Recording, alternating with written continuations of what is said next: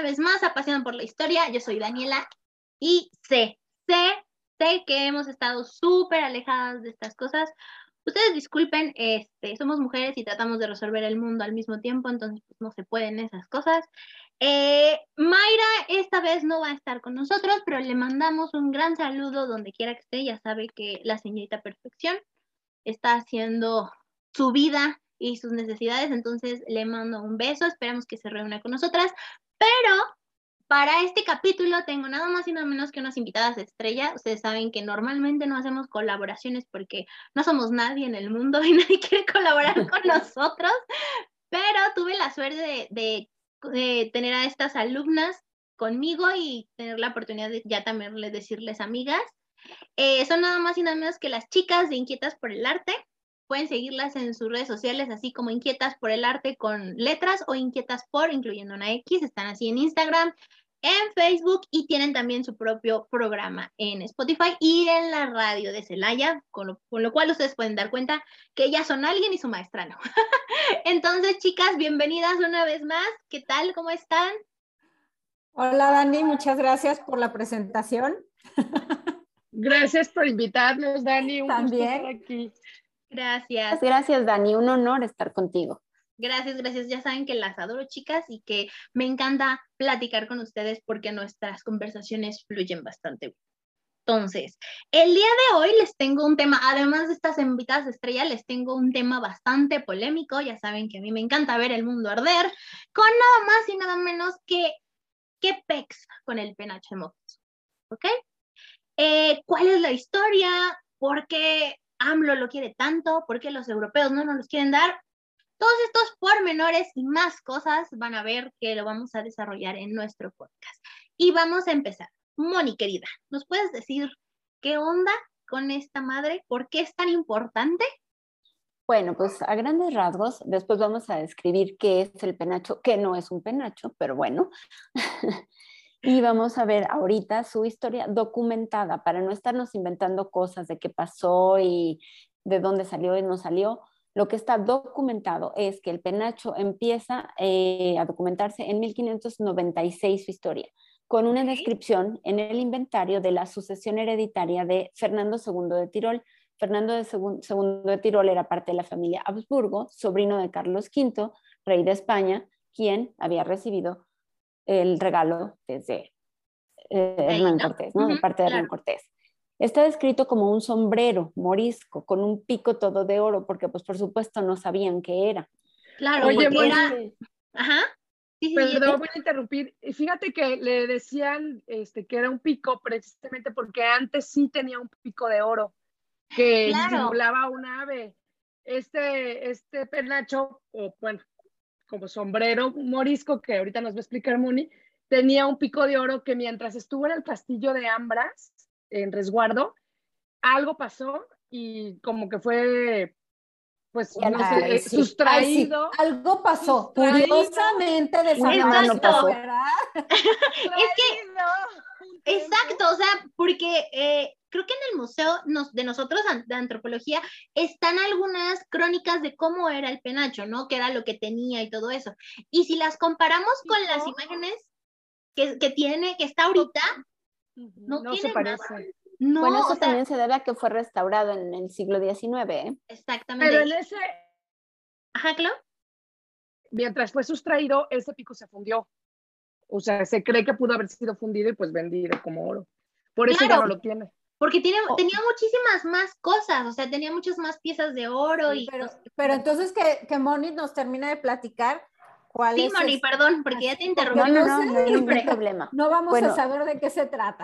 Voy a aclarar que para nosotros es el penacho y así lo vamos a seguir nombrando porque es como comúnmente es conocido, pero su nombre real era el Quetzalpancayoto, que bueno, como yo no hablo náhuatl, pues me sale muy mal el nombre, pero lo que sí es evidente es que está hecho de plumas de quetzal y que lo que significaba simbólicamente para los aztecas, y eso es lo que es más importante, es que este conjunto de alas formaban una especie de ave, por eso tenía el pico y emulaba la idea de un ave volando.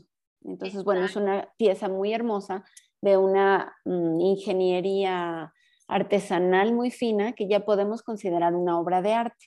Por eso le, damos esta importancia desde nuestro punto de vista de historiadoras del arte. Pero bueno, continuando. Después de aparecer en la herencia de Fernando II del Tirol, el tocado permaneció al norte de los Alpes hasta 1703 y después fue trasladado a Viena en 1806. Estuvo ocho años ahí y fue expuesto en el Palacio de Belvedere Bajo. Para 1819, el investigador Edward von Sacken se da cuenta de que esta pieza procedía de México a través de estudiarla e investigarla. Y en 1878 se envía al Gabinete de Historia Natural y se restaura. Es de la restauración que platicábamos. Entonces ahí fue alterado en sus propiedades mecánicas porque pensaban que era un estandarte. Inclusive se pensó que era capa, que se pensó en un momento que era capa, que eran otras cosas súper raras, ¿no? Pues es que nadie sabía la historia de esto. Oye, Moni, pero este, para esto dijimos la, cuánto medía el penacho. No, no, no, he dado ah, medidas. ¿Tú las tienes, ah, para que nos las des de una vez? Sí, mira, miden un metro con 30 centímetros de alto y 1.78, perdón, metros de ancho. Está compuesto por 222 plumas de varias especies de aves, este, ah. como quetzal, pájaro ardilla, Contigo Azulejo eh, y Espátula Plateada Rosa. Fíjense nada más los nombres, pero bueno. Oigan, y, sabes que sí, cabe mencionar que para, ellos el, la simbología de las plumas, como bien mencionaba también, era muy importante porque le daban un elemento celeste. Era con lo que unía, se unían con el, sol, más allá de algún Exacto, con los astros, con, los dioses, ¿no? entonces también quien lo portaba tenía esa, pues esa cualidad, don de, de poder este, unirse con, con los celestes. Y luego, ¿saben qué? algo muy curioso también, no me lo van a creer con que estaban pegadas están pegadas con, adhesivo, natural de orquídea. con goma, goma sacada de la orquídea. O sea, la verdad, porque Oye, yo, es lo que pensaba, dije, en estos tiempos hacer un adhesivo con orquídea. No, es que no, si aún en nosotros no sabemos cómo demonios pegaron las benditas pirámides, o sea, seguimos sin saber, o sea, ¿por qué estas madres no se caen? O sea, pues pasan temblores, se cae, se puede caer la catedral, pero la, el templo mayor no se va a deshacer, o sea, no se va a deshacer de Chichen Itza ni nada de eso, o sea, es, y lo que han descubierto con análisis químicos y todo es que tiene baba de nopal, con sangre de mm. animal y otras cosas, o sea, imagínense la ingeniería química que tiene esa cosa, o sea, no, no, no, no. Es Por algo ha durado 500 años, ¿no?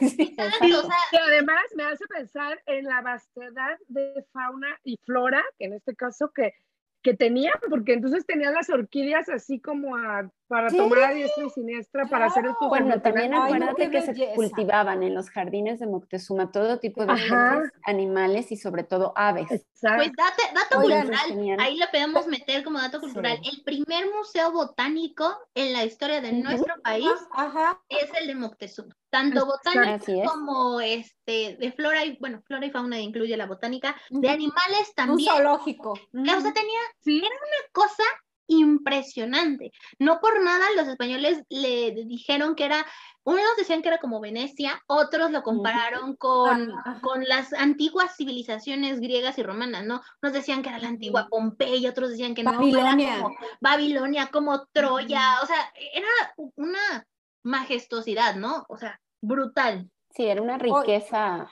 Oigan, pero siguiendo con el penacho, eh, me faltó nada más un pequeñísimo detalle. Tiene incrustaciones, perdón, de oro. O sea, además. y además, está además está cosido con hilos de agave.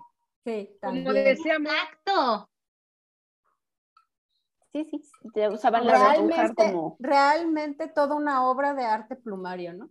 Sí. o sea, literal creo que es una de las cosas más geniales que hay eh, e, en arte de lo que nosotros tenemos, ¿no? Porque, híjole, poder encontrar y que una pieza se haya mantenido tantos años en buen estado como se tenía, yo creo que fue impresionante. Inclusive hay algunas, eh, pues reseñas, no reseñas, sino como crónicas que decía que las únicas piezas que, bueno, que le sobran ahorita de oro eran más, o sea, que llegó mucho más vestido de oro cuando llegó a la, a la corte y estuvo eh, resguardado en el castillo, que precisamente lo resguardaron en el castillo porque ya lo estaban quitándole así todo lo que más El robo claro. Ahora, ya que Moni nos contó esto, Moni, también tenías por ahí otro tema que querías hablar, ¿no? Sí, bueno, ya nada más les resumo rápidamente el final. Fue este, hasta después de que estaba en el Museo de Tecnología, y cambia el recinto de nombre en 2017 y se abre al público como Museo del Mundo de Viena. Desde entonces, lo más importante que les quería mencionar es que este penacho de Moctezuma es la pieza central de las colecciones americanas. Y bueno, pasando a otra parte del tema, Noemi Cruz, doctora en estudios mesoamericanos por la UNAM, considera que es importante que tengamos en cuenta que a partir del siglo XIX es cuando México alcanza una independencia y se impulsa la educación nacionalista, sobrevalorando nuestras raíces hispánicas y restando valor al pasado español que no podemos desligar de nuestra realidad, somos mestizos, todo esto con fines pues de convencer al pueblo porque al gobierno le empieza a convenir crear una identidad que no teníamos. El México antiguo no era un solo país, no era una unión de estados, eran un montón de pueblos indígenas que estaban en un territorio que después se unificó, pero realmente no había una conquista de México como tal, había una, una llegada de españoles a territorios que estaban conectados, pero no formaban un solo país. Y eso es muy importante porque pues se nos ha manejado porque se, se quería crear una identidad en el siglo XIX, digo en el siglo XX sobre todo, de una, identidad mexicana unida desde entonces y no era así, tenían unos pleitos. No, de hecho entre ellos se conquistaban también. Sí, eran bien violentos. Prácticamente eh, eh, los mexicas tenían dominados a los demás pueblos, no por nada ellos y la Triple Alianza eran brutales, o sea, brutales de que nadie se les escapaba, nadie se les iba eh, los toltecas hicieron, se hicieron amigos de ellos porque dijeron, mira, estos vatos nos van a matar, pero bueno, los toltecas eran como la parte más, digamos que era como el ejército de élite. Por eso cuando llegaron los, por eso cuando llegaron los españoles, pues lo sintieron también como el, el bote salvavidas, ¿no? claro. salvaba del yugo que ya tenían. Porque Hernán Cortés no llegó con, solo a sangre y fuego, llegó a conciliar, llegó a negociar que Exacto, no fue lo, lo, importante de la historia, y creo que están resaltando chicas ahorita, es que eh, ver los puntos de vista diferentes. O sea, si no hubiera sido por Malintzin, o sea, la primera mujer diplomática, que así se le cataloga ahorita, ¿no? La primera diplomática nativoamericana fue ella. O sea, ella y la otra mujer que es del norte de América, Sacayuguía, Sacayuguía también es diplomática, o sea, porque realmente lo que hizo fue manejarles las cosas a los españoles de una forma súper bajita, porque si no, sí realmente hubiera sido una encarnización brutal, porque aunque Cortés viene de toda esta escuela de la conquista y esto y el otro, era un hombre de su siglo al final de cuentas, y eso no, nunca hay que olvidarlo, no, nunca hay que olvidarlo, nunca hay que dejarlo de lado. Oye, Dani, y también tenía también Cortés un arma muy poderosa, que era el conocimiento de que eh, los mexicas estaban esperando a Quetzalcoatl. ¡Ay, claro! Creían que era Hernán Cortés, era Quetzalcoatl. Entonces, al saber esto, él dijo, no, pues de aquí soy, ¿no? Entonces, me voy a autoproclamar Quetzalcoatl y entonces aquí, pues ya voy a reinar, ¿no? Sí, tuvo también mucho que ver con que precisamente, igual que, que Cortés supo de esto, eh, Moctezuma era una persona demasiado espiritual, por no meternos en cuestiones religiones ni de otra cosa, era demasiado espiritual. Entonces, él y sus sacerdotes, como tú dices, estaban esperando la llegada de, de, de Quetzalcóatl, ¿no? el regreso de...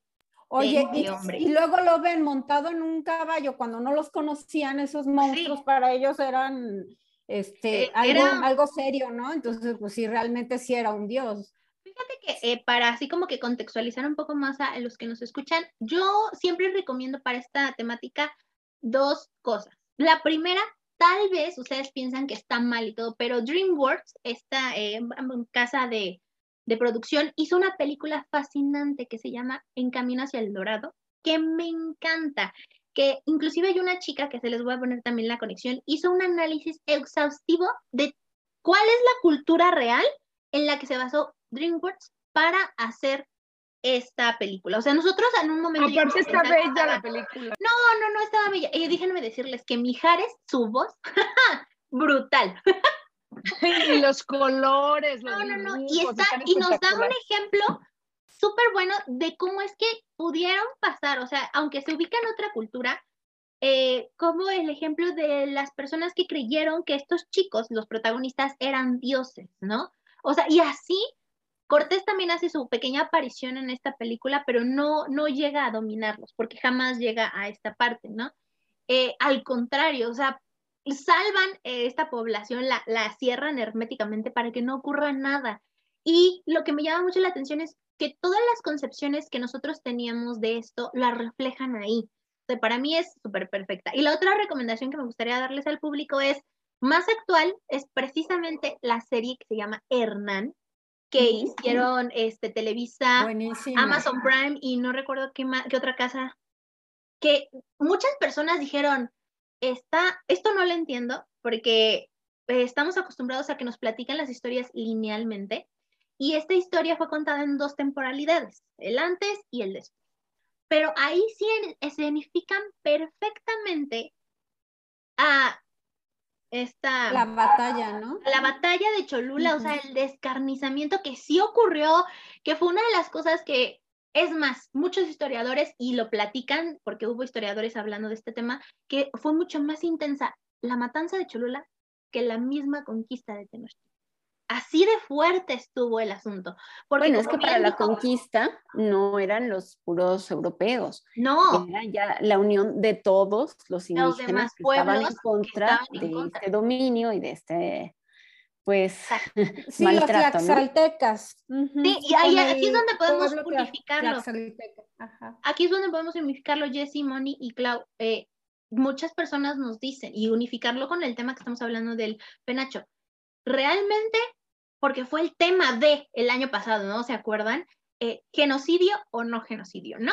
Todos sabemos que el genocidio es una matazón por motivos culturales, políticos y raciales. Y raciales, ¿no? O sea, eso es un genocidio. Eh, es muy diferente a lo que es una conquista. Y una conquista en cada siglo.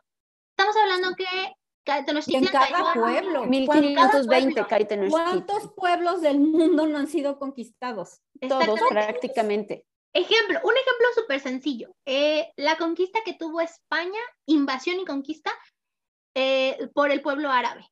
O sea, estuvieron tres siglos sometidos a ellos. Y eso fue conquista, sometimiento y creo que apropiación cultural también. Pero, aunque a los españoles no les guste, España no, no sería nada sin el mundo árabe. Porque los árabes llegaron a enseñarles, exactamente, los árabes llegaron a enseñarles cómo trabajar el metal, cómo trabajar las piedras, cómo trabajar inclusive el mismo oro. El este, alfabeto. El alfabeto, o sea, incluyeron muchas cosas, tinta, la pintura, la escultura, alfarería. Medicina. o sea, la cantidad de cosas que los árabes les enseñaron a los españoles, porque prácticamente los españoles estaban en la edad, pues de en la edad media. Sí, exactamente. En la edad media. Y o sea, ahí la invasión fue muy mala, así como les digo, o sea, hubo eh, muchas cosas que al final de cuentas tiene que ver porque fue una invasión y una conquista, pero no se puede descontextualizar. O sea, no podemos pensar. Nunca podemos descontextualizar un evento y juzgarlo con los ojos del Aparte, no era una nación España cuando nos conquistó, y nosotros no éramos una nación. No, no, éramos México, no existía entonces, España, no existía México. Entonces, ¿cuál es el problema, no? O sea, hay que entender... ¿Por qué nos van a pedir perdón? O sea, no, es, es, estúpido. Y además, si vamos a la, a la historia, la misma historia, y esto se los voy a poner también a ustedes en, el, en, los, en las highlights de, del Instagram, hay un documento firmado por el Reino de España y por eh, México, cuando apenas estaba formando, diciendo que se pedían perdón ambas mutuamente por las cosas que habían ocurrido en nuestro territorio. En 1836, ¿no?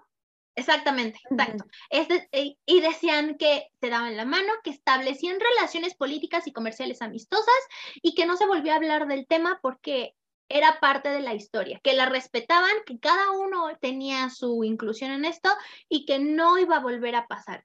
O sea, que lo respetaban como nación. existe este documento, está en el Archivo General de la Nación. ¿Por qué vuelven a traer a colación esto? Hay algo que es brutal. O sea, yo siempre he dicho, los historiadores estamos muy mal eh, posicionados dentro de la cultura popular, pero es para evitar estos pedos diplomáticos y burocráticos y políticos que los historiadores servimos. Porque si alguien le hubiera dicho a los presidentes anteriores y al actual, oye, vato, no, espérate, este, existe esto, no le muevas ahí, aguas, ¿no? O sea, mm, no. Pero son banderas políticas, Dani, que se toman cuando nos conviene. Cuando no nos conviene, pues no nos acordamos. Eso es, lo que pasa. Es exactamente lo mismo. El año pasado, no sé si se acuerdan, chicas, Claudia, creo que esta se los comenté en clase. Eh, España está teniendo ahorita una fiebre muy fuerte de lo que es el racismo, la segregación racial y aparte está habiendo un poco de fascismo otra vez, ¿no? Está parece que Franco está. Siempre ha habido, nunca se ha quitado. sí, nunca se ha quitado, pero ahorita se está visibilizando mucho más. Es que hay una gran cantidad de población refugiada en Europa. Claro, exactamente. Entonces, es, es, muy, muy intenso, ¿no? Y por lo mismo se ha destapado un bendito partido que se llama Vox, ¿no? Que es lo peor de lo peor. Digamos que es el pan a la máxima potencia, ¿no? así, literal, ¿no? Y el líder de Vox el año pasado, precisamente el 12 de octubre, mandó un tuit así bien fresco, él así de, ay, que México agradezca que los fuimos a civilizar y no sé qué tanta cosa. Obviamente él lo hizo a propósito y obviamente quería ver el mundo arder y obviamente lo consiguió. Lo consiguió. Lo consiguió. Fue tendencia en Twitter y en todas las redes sociales por semana, o sea, creo que fue una semana y media en la que estuvo ese hombre y en las que mexicanos y españoles defendían sus puntos de vista. Pero nadie le hizo caso a los historiadores en donde dijimos, güey, no tiene caso que hagamos esto, porque uno fue hace ya unos cuantos centenares de años y la otra, porque estamos hablando de que no, no puedes descontextualizar exactamente lo mismo. bueno, Dani, y también lo hemos platicado varias veces que cómo se trata de elevar otra vez y, rescatar las raíces de los indígenas muertos y no valoramos a los que tenemos vivos, ¿no? Ya lo hemos platicado muchas veces. Tampoco le damos su lugar, no lo respetamos, no estamos al pendiente, pues estamos peleándonos por el penacho, pero no estamos cuidando las tradiciones actuales. Es una, es una estrategia propagandística política. Exacto, precisamente por eso, o sea, eh, hace tiempo eh, cuando el penacho recibió una restauración un poco más actual, eh, de ellos nos dijeron, ¿saben qué? Es un poquito complicado porque creo que inclusive lo pidieron para el centenario de la independencia o la revolución, no recuerdo, fue una, una época un poquito después, la, bueno, la restauración se empezó a hacer entre 2012 y 2014. Exactamente. Creo que lo coincide con los aniversarios, pero pues porque no se podía traer antes. Creo que fue el ahora sería de la... riesgoso, ¿eh? Sí, creo que fue el centenario, Moni, de, de lo de la conquista, ¿no? O sea, de la revolución y de la, de, la independencia, ¿no? que fue en el, 10, en el 2010. Exacto, querían hacer, ajá, fue en el, fue en el marco de los 200 años, ay, perdón, Clau, fue en el marco de los 200 años de la independencia. Exacto, y los 100 de la revolución. Sí, ok. Y los 500 de la conquista española y los 700 de la fundación de Tenochtitlan. Exactamente, como que todo se empalmó, ¿no? O sea, casual, no. Fueron esas casualidades. Bueno, pues se supone que más o menos fue en esta cuestión y que ellos dijeron, mira, es un poquito complicado, pero em, vamos a empezar porque venían estas festividades y ya se veían, supongo que las embajadas este, empezaron a trabajar en conjunto, dijeron, ¿sabes qué? Se viene esto, ya saben que ellos trabajan por años, ¿no? Inclusive por sí, De hecho, ya es algo que se había platicado y tanto especialistas mexicanos como especialistas europeos ya habían llegado a un convenio en que no se podía trasladar por el estado en el que se encontraba el penacho. Exacto, inclusive mandaron videos, ¿no? Hicieron videos. Hay un video muy, bueno, muy bueno que incluso ganó el Ariel, que hizo Curi, eh, creo que se llama Jaime Curi, sí, Jaime Curi para TV UNAM, que se llama El Penacho de Moctezuma, Plumaria Mexicana Antigua. y ganó el premio Ariel en la categoría de mejor documental. Y está súper interesante porque habla de toda la formación de cómo fue el penacho, qué es el penacho, y está asesorado por María Olvido Moreno, que es, de, es una historiadora y restauradora, conservadora de arte, plumario, mexicana, que estuvo trabajando en Berlín junto con una alemana, digo no en Berlín, con una persona de Berlín, en Austria, y viendo las posibilidades de cómo conservarlo mejor, que fue cuando tomaron la decisión de empacarlo al vacío y por eso dicen que ni bajo presión lo pueden mover. Exacto. Es que no, no, aguanta las vibraciones. No, y se les hizo, que tenía que, exámenes. Perdón, Clau. esperar a que hubiera como la tecnología para poderlo trasladar. Y entonces, como que entonces parece una necedad. Sí, es necedad. Ahorita, si ya, si ya se, ya lo estudiaron también, pues, especialistas mexicanos, no es algo que se estén inventando, ¿no? y están en diálogo, no eh, están negados a... Es aparte es delito, ¿no? Es delito, aparte es delito. Eh, por ejemplo, ah, ¿me lo prestas? Sí. Pero ya no te lo regreso. Pero ya no te lo regreso. Entonces, y es delito volverlo a sacar. Exacto. ya lo que, se quede aquí, ya lo que se quede aquí, ya, ya no lo pueden regresar. No, y esa es una de las muchas tiradas que se tiene. Inclusive creo que en el mismo sexenio que se intentó, que fue lo de esto que fue el de... Em, fue el cambio entre Fox y Calderón, me parece. Exactamente. No se dieron las festividades. Eh, creo que inclusive Calderón dijo, miren, ¿saben qué? Para que no sientan que no lo vamos a regresar, inclusive creo que se lo hizo también la, la embajada y todos los diplomáticos dijeron, miren, les prestamos la carroza de Maximiliano, o sea, está bañada en oro y no sé qué tanta cosa. Esta madre, se las prestamos porque ustedes, precisamente Maximiliano, Austria, los Habsburgo, etc, etc, ya sabemos la historia, y ustedes no la prestan. Obviamente México no iba a dejar ir también una de las joyas de la corona, que es precisamente la cuestión de Maximiliano y su carroza, porque en el castillo de Chapultepec, todos los que hemos ido, está la carroza de Maximiliano y la carroza de Juárez, ¿no? Como para hacer comparación de esta cosa. y obviamente no la, exacto, no la podían perder. Y los los austriacos dijeron, mira, me agrada tu idea, ¿qué te parece si hacemos un estudio? ¿Vale? Hicieron el estudio, dijeron todo esto, dijeron, no, mira, como ustedes acaban de decir, no, vamos a esperarnos unos añitos a que, a que esto avance, la tecnología avance, porque inclusive como dijeron, no querían encerrarlo al alto vacío, querían hacer un buen de cosas, pero dijeron, no, o sea, tocamos esta madre y se va a deshacer, o sea, no, ya ni siquiera, seguramente, me lo imagino, ya ni siquiera la limpian porque van a decir, no, esta madre ya... Oye, Dani, y cabe mencionar que el penacho es de México, o sea, nadie lo está negando, simplemente por razones Pero también no, no, se, sabe que sea de, pero no se sabe que sea de Moctezuma, también eso es otra. Claro, eso es súper importante. no sabemos si te acuerdas tan células. No, para empezar. No tan importante cómo fue hecho y las plumas que oro y todo, creían que había pertenecido al gobernante y que él lo usaba, pero pues no hay datos de que, de y en los códices, En los códices aparece que no, que los gobernantes no usaban este tipo de, de, penacho, de penacho ornamento en la Probablemente era, de un sacerdote por la conexión con la divinidad, pero no hay nada, nada cierto. No, y aparte también eh, no sabemos si este penacho en realidad fue eh, don, eh, regalado a, Carlos I, ¿no? Carlos V. Entonces no sabemos si este penacho, porque luego también hubo otros, otros regalos, ¿no? Que se le, se le estuvo mandando. Entonces, entre otros pueden ser escudos que creo que se llaman eh, chimali de Ahuitzotl, que viene siendo el lobo acuático. Entonces, son otros, otros regalos y que supuestamente son hasta más importantes que el mismo penacho que tanto están. Bueno, esos escudos que mencionas, también hay uno que es bellísimo, que justo en el documental que Moni mencionó hace ratito lo explican, y habla de un lobo este emplumado.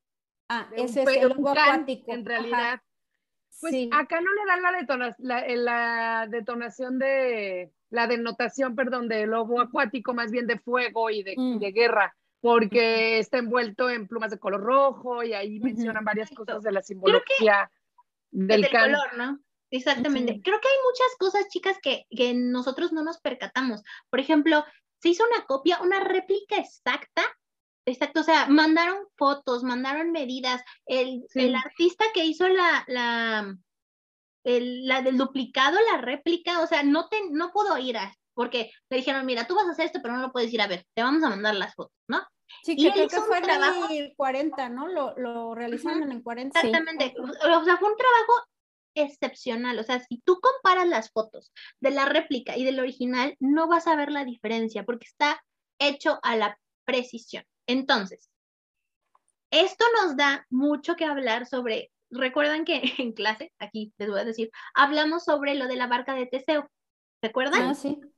Entonces, eh, nos está diciendo exactamente lo mismo. Si nosotros no supiéramos que el original es el que está en Austria, nosotros ni pelaríamos al bendito penacho porque está aquí. O sea, y es una réplica exacta. Y ahora, si el penacho simboliza esto y el otro y aquí y allá, ¿por qué el penacho que nosotros tenemos aquí no lo tratamos como si fuera la quinta maravilla del mundo? Está hecho por manos indígenas, o sea, ¿qué es, es una réplica exacta, o sea, es exacta. Volvemos al tema.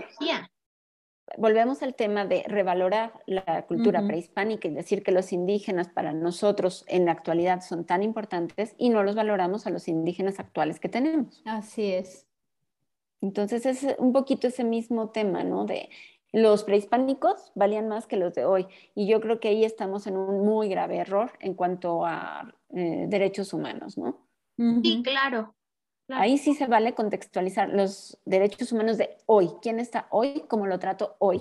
Exacto, ahí ya nos estamos metiendo en cuestiones superpolíticas, porque inclusive Austria realmente ya estaba pensando en decirnos, Simón, órale va, quieren tener su porquería, ahí les va, llegue como les llegue, ahí tengan su porquería.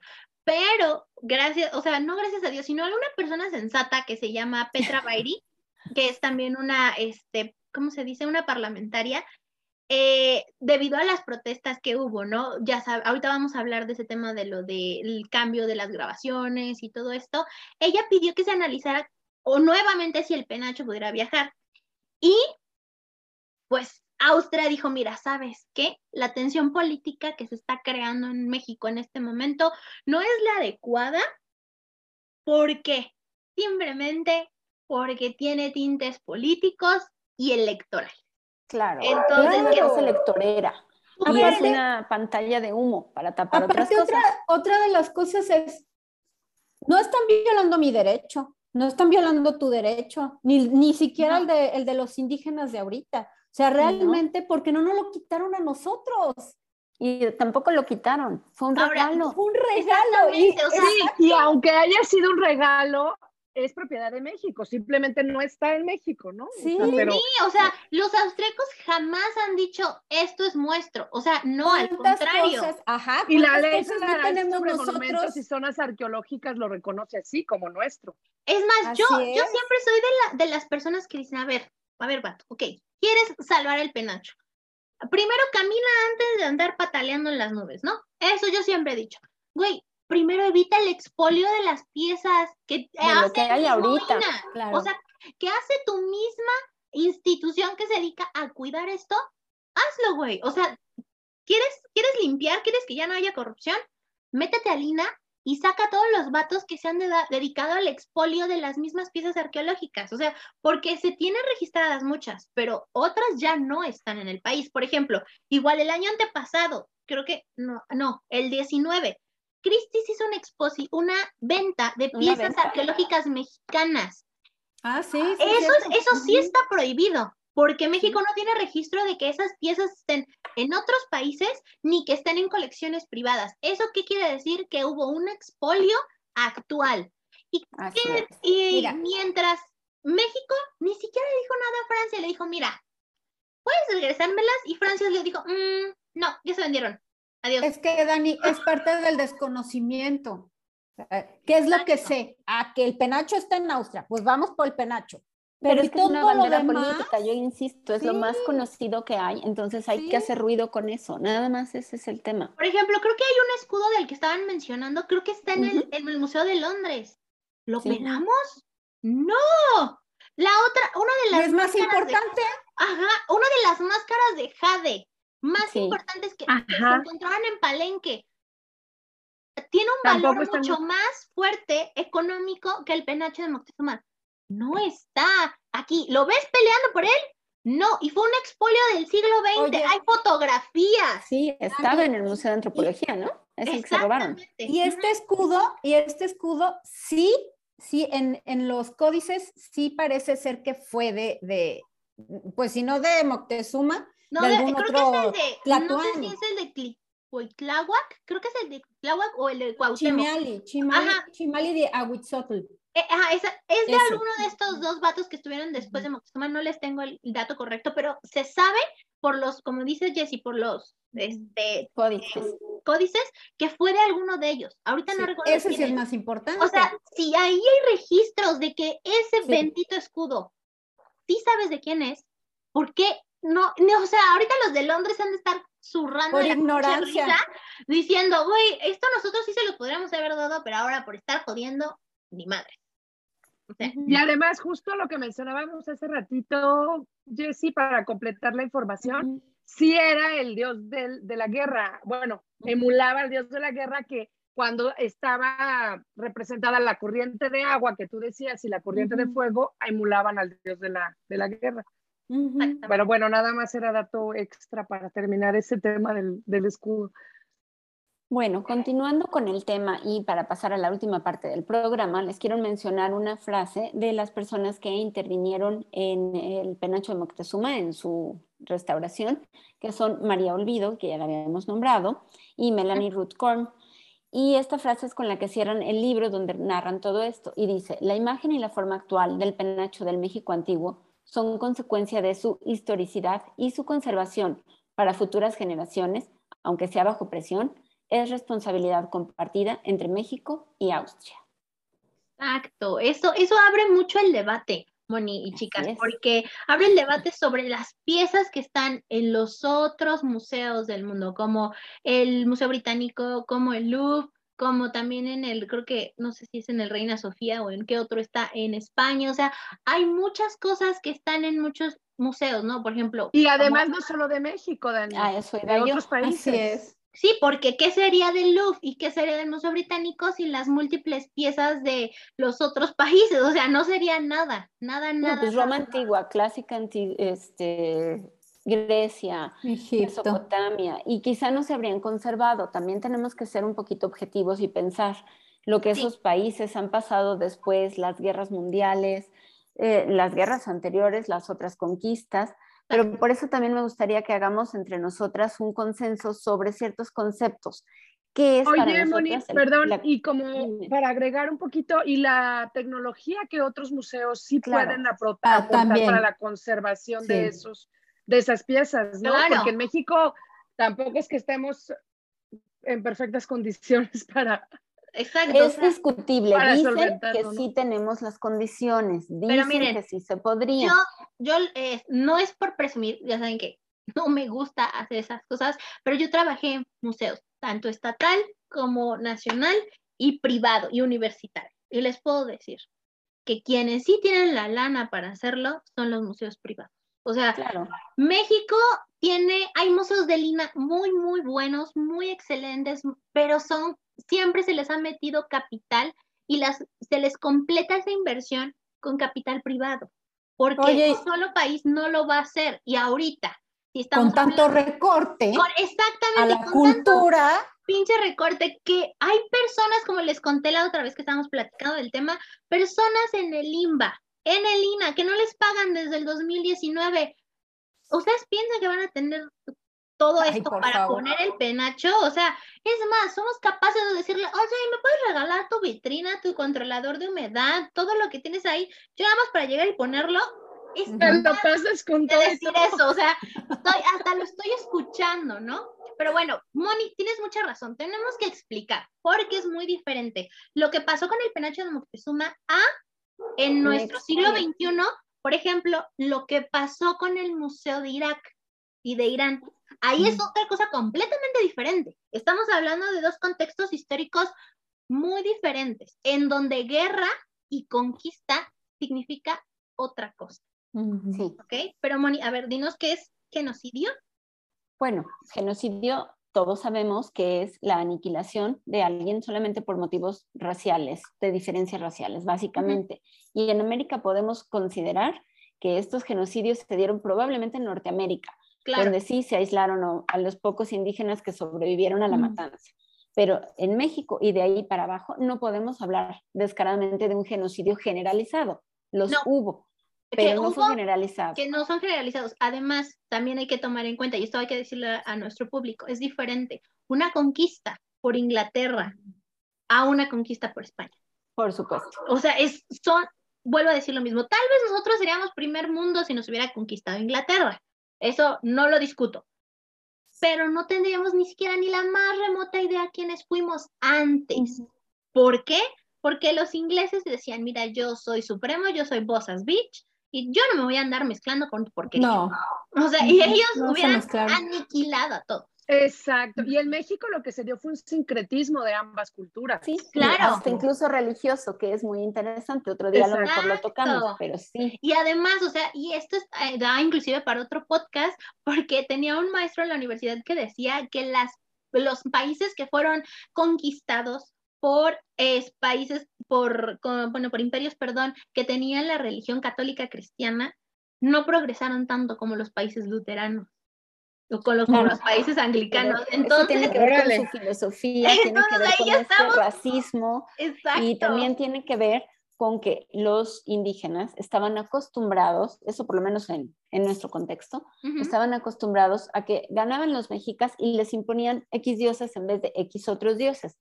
Entonces, para ellos, el aceptar que llegaran los conquistadores y les dijeran, hay otro dios que es el supremo de todos estos y se parece a tu Quetzalcoatl, pues no fue difícil. No, y además, además, o sea, fueron súper inteligentes porque dijeron, mira, estos vatos nos van a matar como a los otros que mataron antes que nosotros.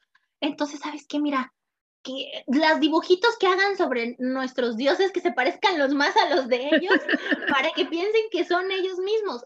Creo que inclusive hay una película del cine de oro mexicano a que habla de esto, ¿no? O sea, que habla de esta cuestión de cómo se unificaron estas cosas, no recuerdo ahorita cómo se llama, eh, la tengo en la punta de la lengua que habla precisamente de esto, ¿no? De que como hubo varios este, pobladores antiguos que, que se enamoraron tanto de, de, sus dioses que cuando les llegaron los españoles dijeron, ¿sabes qué? Mira, voy a poner atrásito de ti a, mi Dios para que yo realmente le estoy rezando a esta persona, ¿no? Y creo que se, se, desarrolló una cuestión ahí completamente, como dices tú, Moni, de misticismo, de mezcla, de unificación. O sea, es prácticamente lo mismo que pasó con el mundo árabe y España, aunque los españoles no lo quieran aceptar. Porque eso, es sí. Entonces, oigan, aquí me gustaría, por ejemplo, mencionar una pequeña frasecita que creo que cabe muy bien aquí en todo lo que estamos diciendo, de Jaime Torres Bodet, que dice, no fue triunfo ni derrota, fue el doloroso nacimiento del pueblo mestizo que es el México de hoy. bonita frase. Simple, sencillo y duradero. O sea, no hay que olvidarnos que es una de las cosas que están ocurriendo ahorita que Moni lo va a unir con los otros conceptos que tenemos que tener claros para pasar al último eh, cosa que estamos hablando, que es no podemos quitarnos una parte de la historia porque no seríamos lo que somos ahorita. Simple, o sea, no hablaríamos español, no tendríamos nuestros apellidos súper españoles, o sea... Ni nuestros nombres, ni nuestra cocina, ni nuestras tradiciones, ni la manera de vestir, ni las fiestas que celebramos, porque todo esto es resultado de un sincretismo. A mí me da risa. también los gobernantes son resultado de un sincretismo. Claro. Hasta más cercano, hasta más cercano que ninguna de las eh, cuatro que estamos aquí hablando. Exacto, o sea, no, porque es que hay muchas cosas que, nos vamos a alargar, pero bueno, mejor me calmo. Moni. Bueno, también queríamos ver qué es la conquista, qué es una ah, conquista en el contexto del siglo XVI y que es una conquista actual, que ya no hay conquistas, ahora son guerras, como mencionabas antes, ¿no? ¿Por qué había conquistas? ¿Por qué se extendían los imperios? Y por qué ahora, aunque hay un imperialismo, no es tan descarado lo de llegar y voy a conquistarte y te voy a imponer todo, todas mis ideas y todo, porque era diferente en el siglo XVI a como es ahora. Exacto, o sea, ahorita nada más lo que quieren es dinero, barullo, petróleo y mano de obra. Y la... en el fondo también es lo que querían antes. Exactamente, antes, pero lo que los hace diferentes al mismo tiempo es las motivaciones que hay detrás de conseguir esto. O sea, no es lo mismo, estamos hablando, es como comparar el hambre de imperialismo que tenía Alejandro Magno a la que tenía, no sé, eh, Hitler. O sea, no es lo mismo porque Alejandro Magno dejó hijos en todo pinche lado y Hitler lo único que decía era que los arios eran lo mejor del mundo. O sea, ahí está la diferencia, ¿no? Es esa cuestión. Y precisamente con eso, Moni, quiero también incluir otra cosa que es de lo que nos falta hablar súper rápido, es de esta intervención que hicieron estos vatos, estos mercadólogos, publicistas, wherever, eh, que nos, o sea, que sí se, sí se siente como una, como un acto de protesta, vamos a decirlo como un acto de protesta, más que nada por la persona a la que incluyeron en el proyecto, que es la que da las guías, ¿no? O sea, e, esta cuestión, eh, si no saben de lo que estamos hablando, chicos viven abajo de una piedra, pero hubo unos vatos que eh, se metieron al Museo de Viena precisamente, al Museo de Austria, perdón, al Museo de Austria. A, Museo de Tecnología de Viena, que bueno, ahora ya se llama diferente, pero a ese. A ese vato cosa. Y eh, a meterse unas grabaciones, las fueron intercambiando por un largo tiempo, en donde hicieron hablar a un personaje que tiene un nombre súper complicado, pero que es un activista por los derechos de los indígenas y por el reconocimiento de estos pueblos, donde les habla acerca de la historia que se conoce a gracias a través de las investigaciones que se han hecho a lo largo del tiempo acerca del penacho de Moctezuma. No es penacho, no es de Moctezuma, es únicamente eh, un ornamento, como ya dijimos, que se creó en los tiempos de Moctezuma. ¿ok? Y él nos habla de la historia, de lo que significa, del misticismo, etc. etc. Y lo importante aquí es que eh, fue en diferentes idiomas, que lo tenían ellos ya de por sí en español, inglés, austriaco, si no mal me Bueno, alemán, alemán, alemán Y ahorita lo que le añadieron fue que lo pusieron también en náhuatl.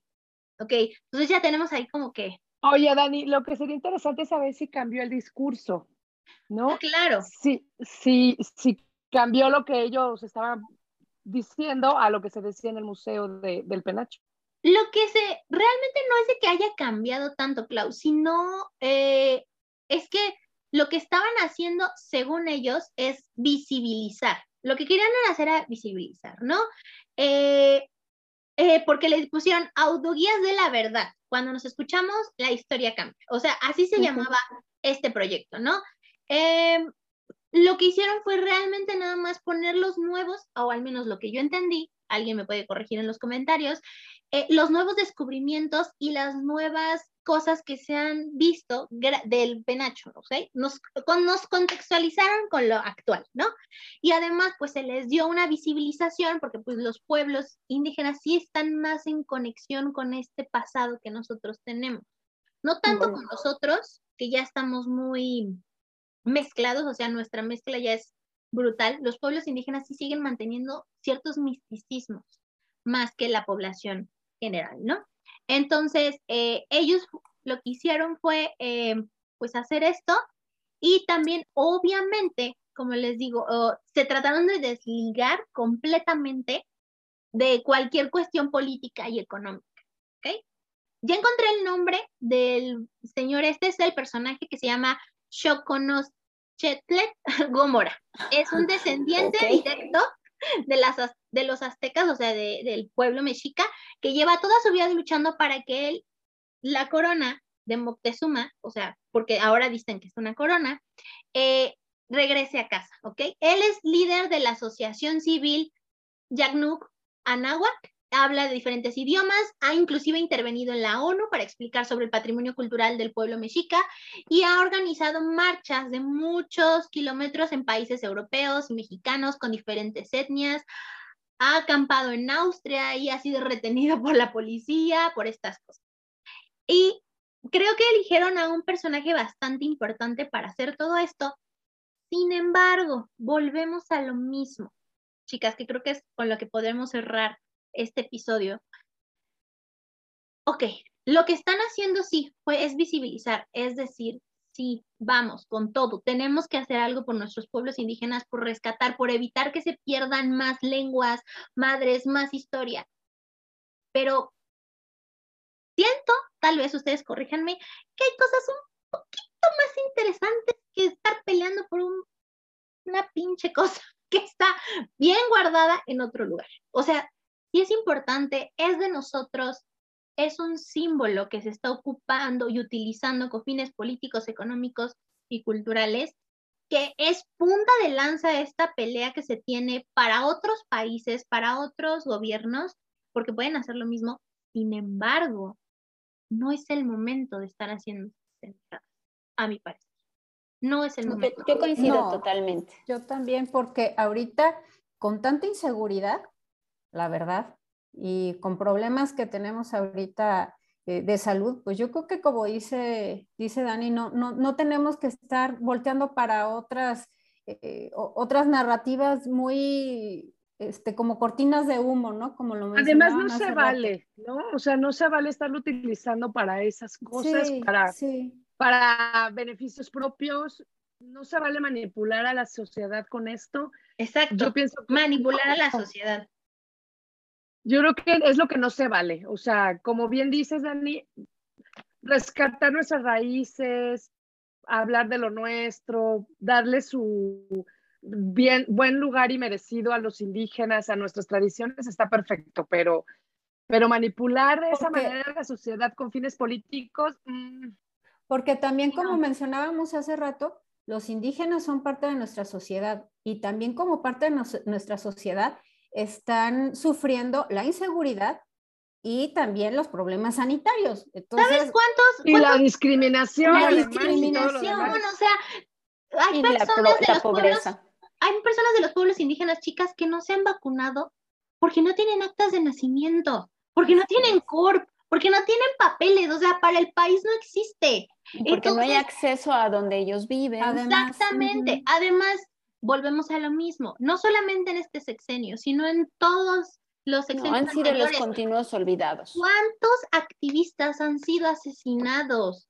¿Por qué? Porque tratan de sacar a, o sea, no solamente ecológicos, no solamente políticos, no culturales, o sea, ¿cuántas personas tratan de hacer, tratan de sacar a estas, a estos pueblos indígenas de, de la oscuridad y todo esto, y, y los asesinan? O sea, creo que es para mí una cuestión mucho más importante visibilizarlos a ellos, darles derechos, porque como no tienen papeles, pues no tienen derechos. Y ahorita con lo que está pasando también se hizo un alboroto porque no saben cuántas personas indígenas están en la cárcel. Por ejemplo, en lugares de tránsito como Santa Marta, que es únicamente para mujeres, mujeres indígenas que estaban vendiendo sus, sus artículos y que les fueron decomisados y que ellas las metieron al bote y como Santa Marta es un lugar de tránsito, un poco de tránsito y también como de, o sea, se pueden quedar ahí años. Hay personas que llevan años que dicen, güey, yo yo bueno, estaba haciendo algo. Y déjame, déjame, platicarles que yo tuve la oportunidad de vivir en Chiapas, este, precisamente en Tapachula, que es frontera. Y qué barbaridad cómo nosotros mismos discriminamos a los indígenas, mexicanos y guatemaltecos, que eran claro. los que No. Y entonces nos quejamos de la discriminación que el otro país vecino nos hace y nosotros en México a los indígenas de Guatemala, perdón, pero los trataban fatal. Y yo decía, ¿dónde está esa congruencia? ¿Dónde? Porque quiero que, que, respeten a mis indígenas y yo no estoy respetando a los de otros países, ¿no? Claro. Aparte, permíteme decirte que no es una discriminación.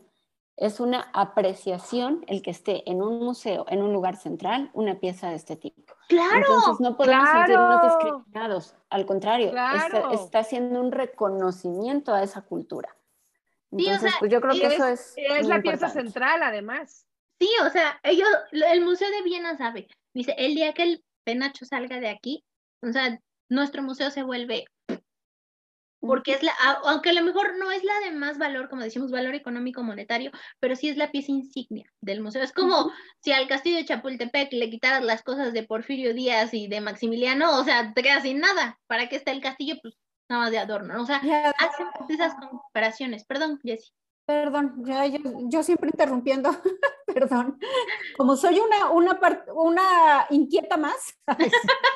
Todas somos este, iguales. Todas somos iguales, nos queremos arrebatar la palabra, no, sí. Este, es que pues es la pasión, somos muy apasionadas, entonces por eso nos sucede esto. Pero otra de las cosas es eh, que no, no lo hemos platicado, mm, todos los mexicanos que vayan a este museo pueden entrar gratuitamente Sí, solo enseñando su IFE o su, su pasaporte. O sea, O sea, pues también, o sea, ¿qué Pero más ¿sabes cuál es- queremos, no? O ¿Sabes cuál es el problema también aquí, Jessy chicas? Que empiezan estas cuestiones de, de, de segregación en cuestión económica, de que sí, claro, yo no voy a poder ir nunca a Austria y así de, güey, ya sabemos, o sea, ¿para qué quieres ir a Austria? Tienes uno ahí en el Museo de Antropología, ve a ver ese, es gratis. hermosísimo. o sea, son cosas que, hijo, o sea, mm, sigo sin comprender. Por ejemplo, tenemos esta cuestión de las, de- vuelvo a decir lo mismo, de las mujeres indígenas que trabajan, que hacen arte plumario, que tienen todas esas cosas, ¿las estás pelando? No, No. No, o sea, y son de las personas a las que más les pasa cosas. Las asesinan, las violan, les roban, las meten a la cárcel Las venden. las venden como, claro, pues si nuestro presidente dice que es una costumbre popular, pues sí, claro. Ay, no, Obviamente bueno. lo vamos a tener que hacer ese tipo de cosas, pero creo que ya para cerrar este tema, porque si no nos vamos a poner de intensas, Sí. eh, con, con los otros temas que involucran a todo esto, es importante hacerles constar a nuestro auditorio que la importancia de símbolos como esto es porque nos dan identidad nacional, sí, pero también hay que ser suficientemente conscientes y humildes para entender toda la situación política, económica y social que rodea esto. Así es. Eh, hay que ser muy también, eh, no, ¿cómo decirlo de una forma decente? Porque si lo digo como estoy pensando, probablemente me censuren el programa. Este, eh, hay que ser tranquilos. No hay que dejar que la popo salga por nuestra boca.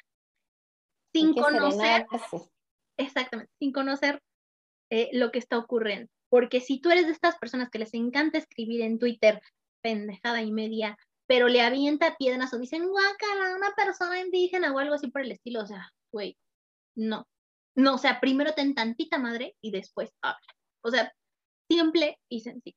Entonces, chicas, pues comentarios finales ya para terminar, porque nos alargamos un poquito. Entonces, no sé, ¿qué, más quieren decir ya para terminar? ¿Alguien quiere mentarle la madre a otro? ¿Alguien está completamente permitido? Eh, no sé, Moni. Bueno, yo quiero concluir en primer lugar dándote las gracias y diciendo que estoy totalmente de acuerdo contigo. Tenemos que ver las cosas en contexto, entenderlas, estudiarlas y después poder emitir una opinión. Y entonces mi opinión es que el penacho está bien donde está y está reconocido como mexicano y pues nos está dando también una identidad internacionalmente. Entonces, pues qué mejor, ¿no? Para mí así están bien las cosas. Claro, gracias, Moni. Jessie, Pues también agradecerte pues, por, este, por este espacio, por esta plática tan, ay, la verdad, tan, tan a gusto, tan amena, tan cálida que siempre tenemos contigo. La verdad, este, me encantó haber participado contigo y bueno, con mis inquietas. y este, pues sí, coincido también con la opinión de Moni. El penacho está bien donde está. Mm, tenemos que dejar de, de enfocarnos en problemas que realmente ahorita no son importantes para nuestro país. Nuestro país necesita unión, necesita eh, fortaleza en todo sentido y sobre todo pues que tengamos un, un unos gobernantes que realmente eh, estén interesados por la sociedad, por los indígenas, pero principalmente por lo que acabo de mencionar, en unirnos. claro, es que México creo que ha sido un, un país que ha demostrado que en cualquier momento se puede unir para salvar cualquier obstáculo. Sí. Y sobre todo los indígenas tienen mucho de eso. Son Claro, o sea, son muy este, cálidos y, y así como ayudaron a los españoles, eh, así nos ayudan a nosotros. O sea, ellos, ellos sí se unen a nosotros, pero nosotros no les damos la oportunidad. Bueno, y también hay quien los quiere separar y Mm, también. atomizar en muchos exactamente. pedacitos, pero bueno, es que ahí no me voy a separar, meter. divide y vencerás, dice el dicho, ¿no? Así es. Exactamente. Bueno, Clau, tu comentario final.